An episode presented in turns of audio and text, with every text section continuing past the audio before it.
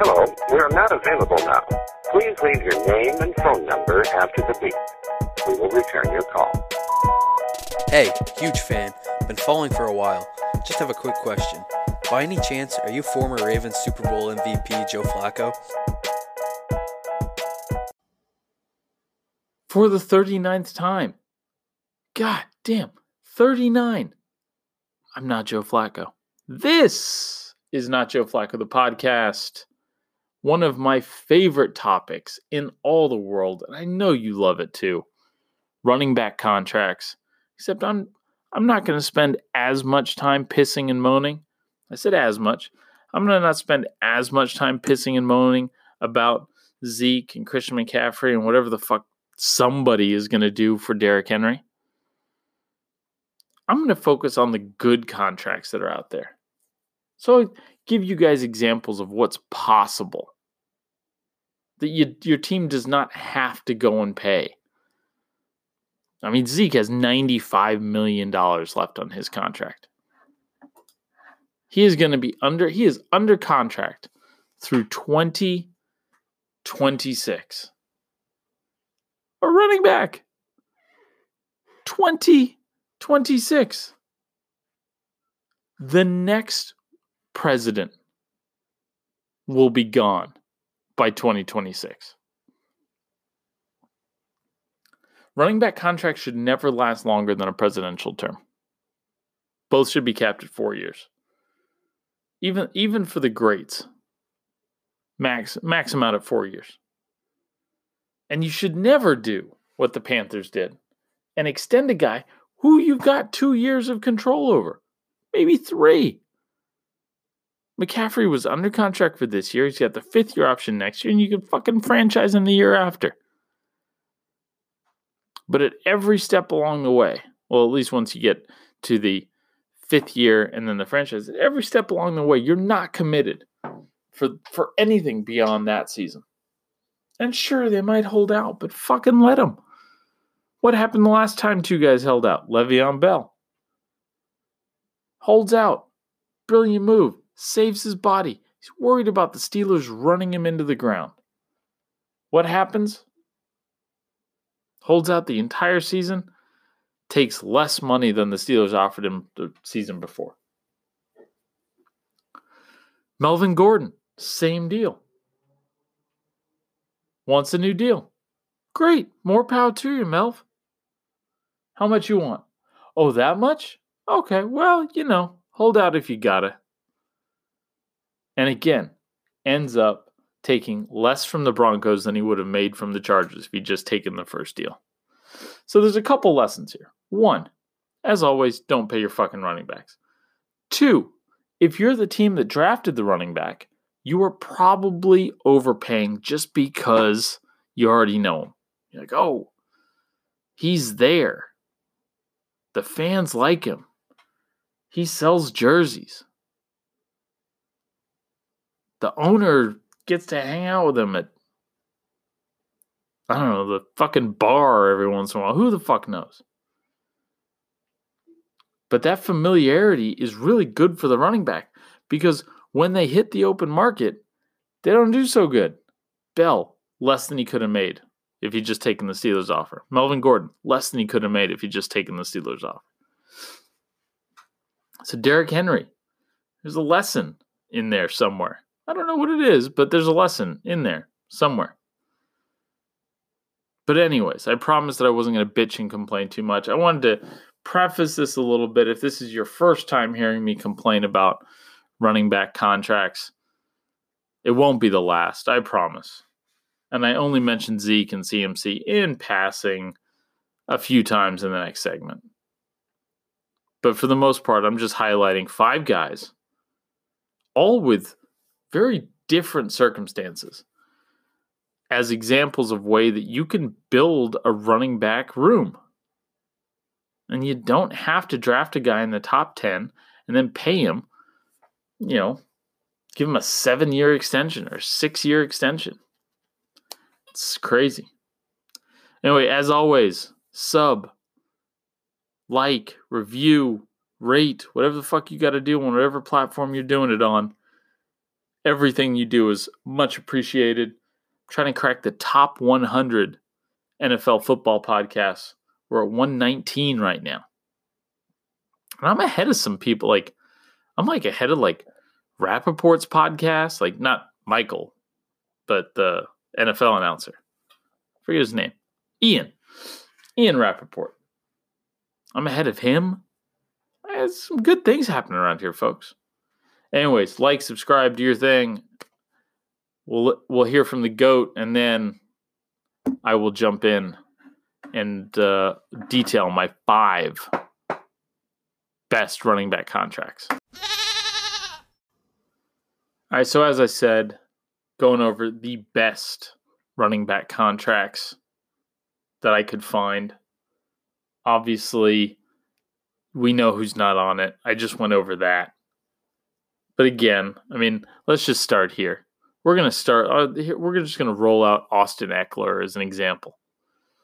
Guy signed a four year, $24.5 million contract. He's coming off a career year, 1,500 yards last season, all purpose. And is able, and then the next contract he signs only has a $5 million cap hit. The Chargers even have an out after two years where the cap hit actually exceeds the dead cap. So they'll they'll find three million dollars in savings if they don't like the contract in two years. This is a great fucking contract. And again, coming off a career year, 1,500 all purpose yards, so 993 receiving yards, six, uh, 557 rushing yards, 11 touchdowns. Had a phenomenal year. Played all 16 games, eight starts. This is exactly what you want. Now these contract the contracts for the the pass catchers are a little easier. And they're, you know, they're they're kind of treated a little bit more like slot receivers.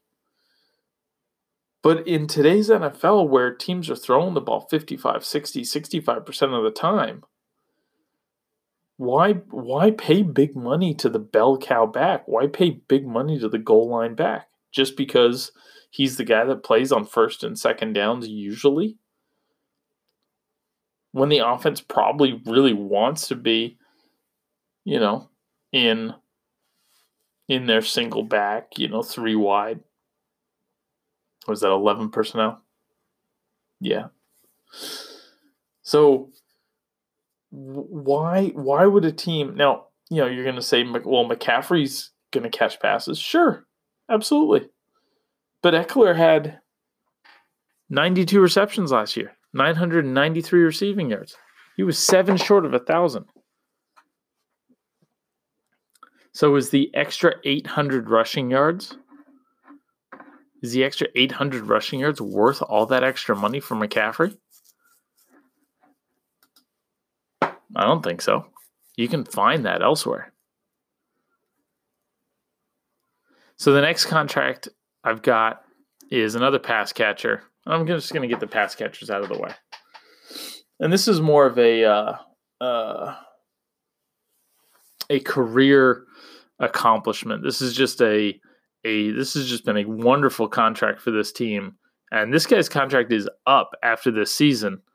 And just because it's this team, I, I don't necessarily expect them to to re-sign this guy, but he shouldn't come as cheap as he's been. If if anyway, it's James White. I'll just get to the fucking chase. It's James White. James White signed a three-year, twelve million dollar contract. Average annual salary four million. His cap hit this season is four point five nine three.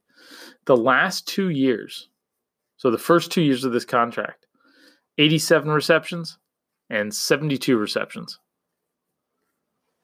And his cap hit never gets over what? 4 million? 5 million? Let me take a look here. But this is again, this is how you do these contracts. Yeah, never gets over 5 million. This is how you do these contracts. Now you're you're saying okay, the pass catches are easy. They don't. They technically barely even start the game. All right, so let's go. To, let's go to some more traditional, traditional guys. All right, so um, we'll start with now. The next guy's a 49er, Raheem Mostert, and the Niners got, you know, it's like the Niners got a little lucky with this one, but it's still a good contract. Mostert was signed as a as an expensive. He signed a three-year, eight point seven million dollar contract with the Niners, and this was back in, I think, before 2019. So they've got him under contract for two more years. Cap hit this year's 3.1. Cap hit next year's 3.5. They could cut him and save that, but guy averaged 5.6 yards per carry, set the team single game rushing record in the playoffs this last year. And he's only going to be making like 3 million this year. He's bulking up to withstand some extra carries, but he carried the ball 170 170 times last season. And he's not a small guy. But again, the Niners got a little lucky here. They'd signed him as a special teams guy and they turned him into 137 rushing attempts, and they turned him into a running back. Even though, you know, last year, 34 carries, 7.7 yards per attempt. This year, 137 attempts, 5.6 yards. And the Niners are going to give him 200, 220 carries. And he's only going to make 3 million. Is a really, really, really, really really good contract for the 49ers. Because with the, this guy, when he's got the ball in his hands, you know, you saw it against, you, you saw it in the playoffs. There's a reason that Jimmy only had to throw the ball like 12 times or eight times in the, in the, uh, in the playoffs up until the Super Bowl. Because Mostert and the running game was doing all this damage. There was no reason to put the ball in the quarterback's hands. They were winning. Just run the ball. Make them stop it. But again, you can find running backs everywhere. So we've already gone over two pass catchers and a former special team guy who who in two seasons hasn't had in averages six yards per carry for his career on 178 carries. Okay, so let's go to let's go to a guy who's got a little bit more wear and tear, right? Because Okay, all all you're doing, Nacho, is you're bringing up pass catching running backs and former special teams guys and saying like this is how this is how you build a team. Okay, well, let's go to two veteran guys then. So the first veteran guy I've got here is Mark Ingram, who no cap the cap hit never gets above seven million for his contract. He just he's 30 years old, just rushed for a thousand yards for the third time in his career. 10 TDs last season. It's probably the second best year of his career. And he's gonna make less than seven million. Uh, at least going to cost the Ravens less than seven million dollars this year. And he was available you guys been out there? Any team could have signed him. Any team could have signed him, but the the Ravens did. And they got a deal. An absolute fucking deal. He's only got 9 million left on his deal. Ezekiel Elliott has 94 million left on his deal. And sure, you might want Ezekiel over Mark Ingram this year and you might even want him over next year. But at what at what cost? What other positions are, are lacking? You know, the Cowboys just had to let go several defensive guys. They replaced some of them through, through the draft, but they let go of some good players last year. How many of those players could they have kept if Zeke wasn't getting paid so much? Now, the last guy is a guy who's gone from absolutely god awful contract to the best, least risky contract, running back contract in the league. That's Todd Gurley at five and a half million. I mean, this is the buy low, sell high dream for a team. Now, he's only on a one year deal. And I'm not sure if there's anything crazy that's like, hey, you can't, you know, you can't franchise him or something like that. But theoretically, the Falcons could Falcons could franchise him after the season if they wanted to control him just to try and force him into a new contract or you know, maybe this is just a get well thing for him. But who cares? Because it's a running back. You can go find another one the year after.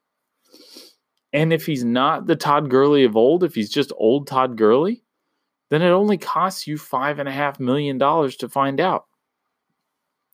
But the upside is you get a guy who scored 54 touchdowns the last three seasons. And he might not rush for 1,200 yards or 1,500 yards. But if he's 80% of what he used to be, they're getting a fucking steal right now. An absolute steal. And for a team like the Falcons that don't have very many ways of getting significantly better in a very, very tough division that just imported Tom Brady and still has Drew Brees. Not that Matt Ryan's a schlub. I mean, he's got an MVP. But they've got the I mean, like they've got but they've probably got the worst coach in the in the division. And so for a team that doesn't have, they're not gonna, you know, they're not gonna coach their way out of this problem. They're always getting banged up for them, these are the exact type of signings that teams like this should make. You buy low. Now, I would have liked to have seen a second year on this deal, and maybe it was, you know, it, it takes two to make a deal, and so maybe Cur- maybe Gurley's representation was like, no, we're confident that our guy will come in, set the world on fire, and go get himself a regular contract after that. But if he if so so it's not you know it's not guaranteed that you know the falcons just didn't think to offer him the second year. I mean maybe they did maybe maybe they didn't offer it. Maybe they're just like hey we don't know if you're going to be good. We just you know we want you to come in pinch hit for the year and we'll figure something else out for the year after or we'll keep you around and we'll work something out long term afterwards. Maybe it was that way. I think more likely this is a you know, Gurley said, listen, I want to get well too. I'm not going to tie myself down to a below market contract for too long. And so signed a one year deal. But where's the risk here? There is none. This is the exact type of contract that teams should be fucking trying to sign their sign the running backs to. Because all of these guys are are are are risks. The bigger risk, the bigger risk than signing Todd Gurley to five million is signing Christian McCaffrey for another like seven years. McCaffrey's under contract till like 20. Let me see here. He's a contract till 2025 at, a, at the running back position. He has $75 million left on that deal. So it's not like and because the the the Panthers still have two more years of control. Hell, McCaffrey might play for the Falcons in 2022 if something happens and he's got to go, go the Gurley route because the Panthers are trying to get out of that deal. You can find running backs anywhere. You can find them on the free agent heap. You can find him on the street. You can find him in the draft. There's no reason to pay. If you're going to invest money, invest in the O line so that because the O line at least blocks for the quarterback and the running back. The running back just carries the ball. You can get guys to do that. Dime a dozen. You do not have to pay for fucking running backs.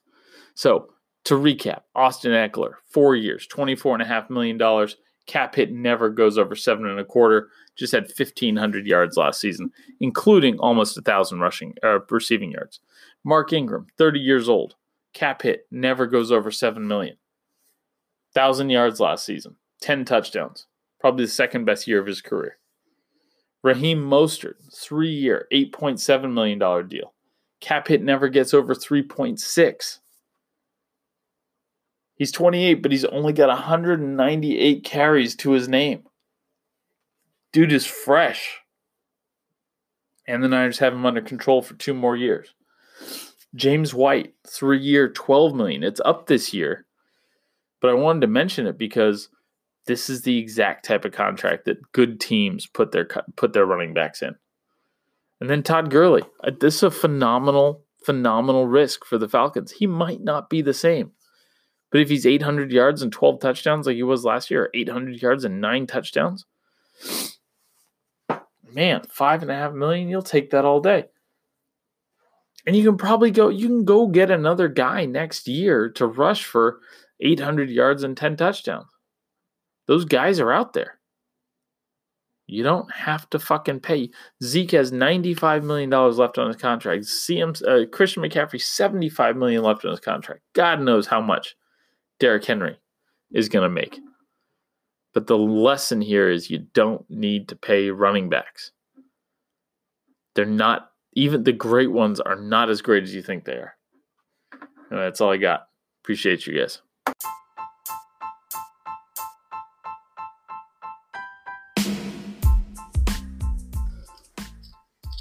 If you've made it this far, I appreciate it.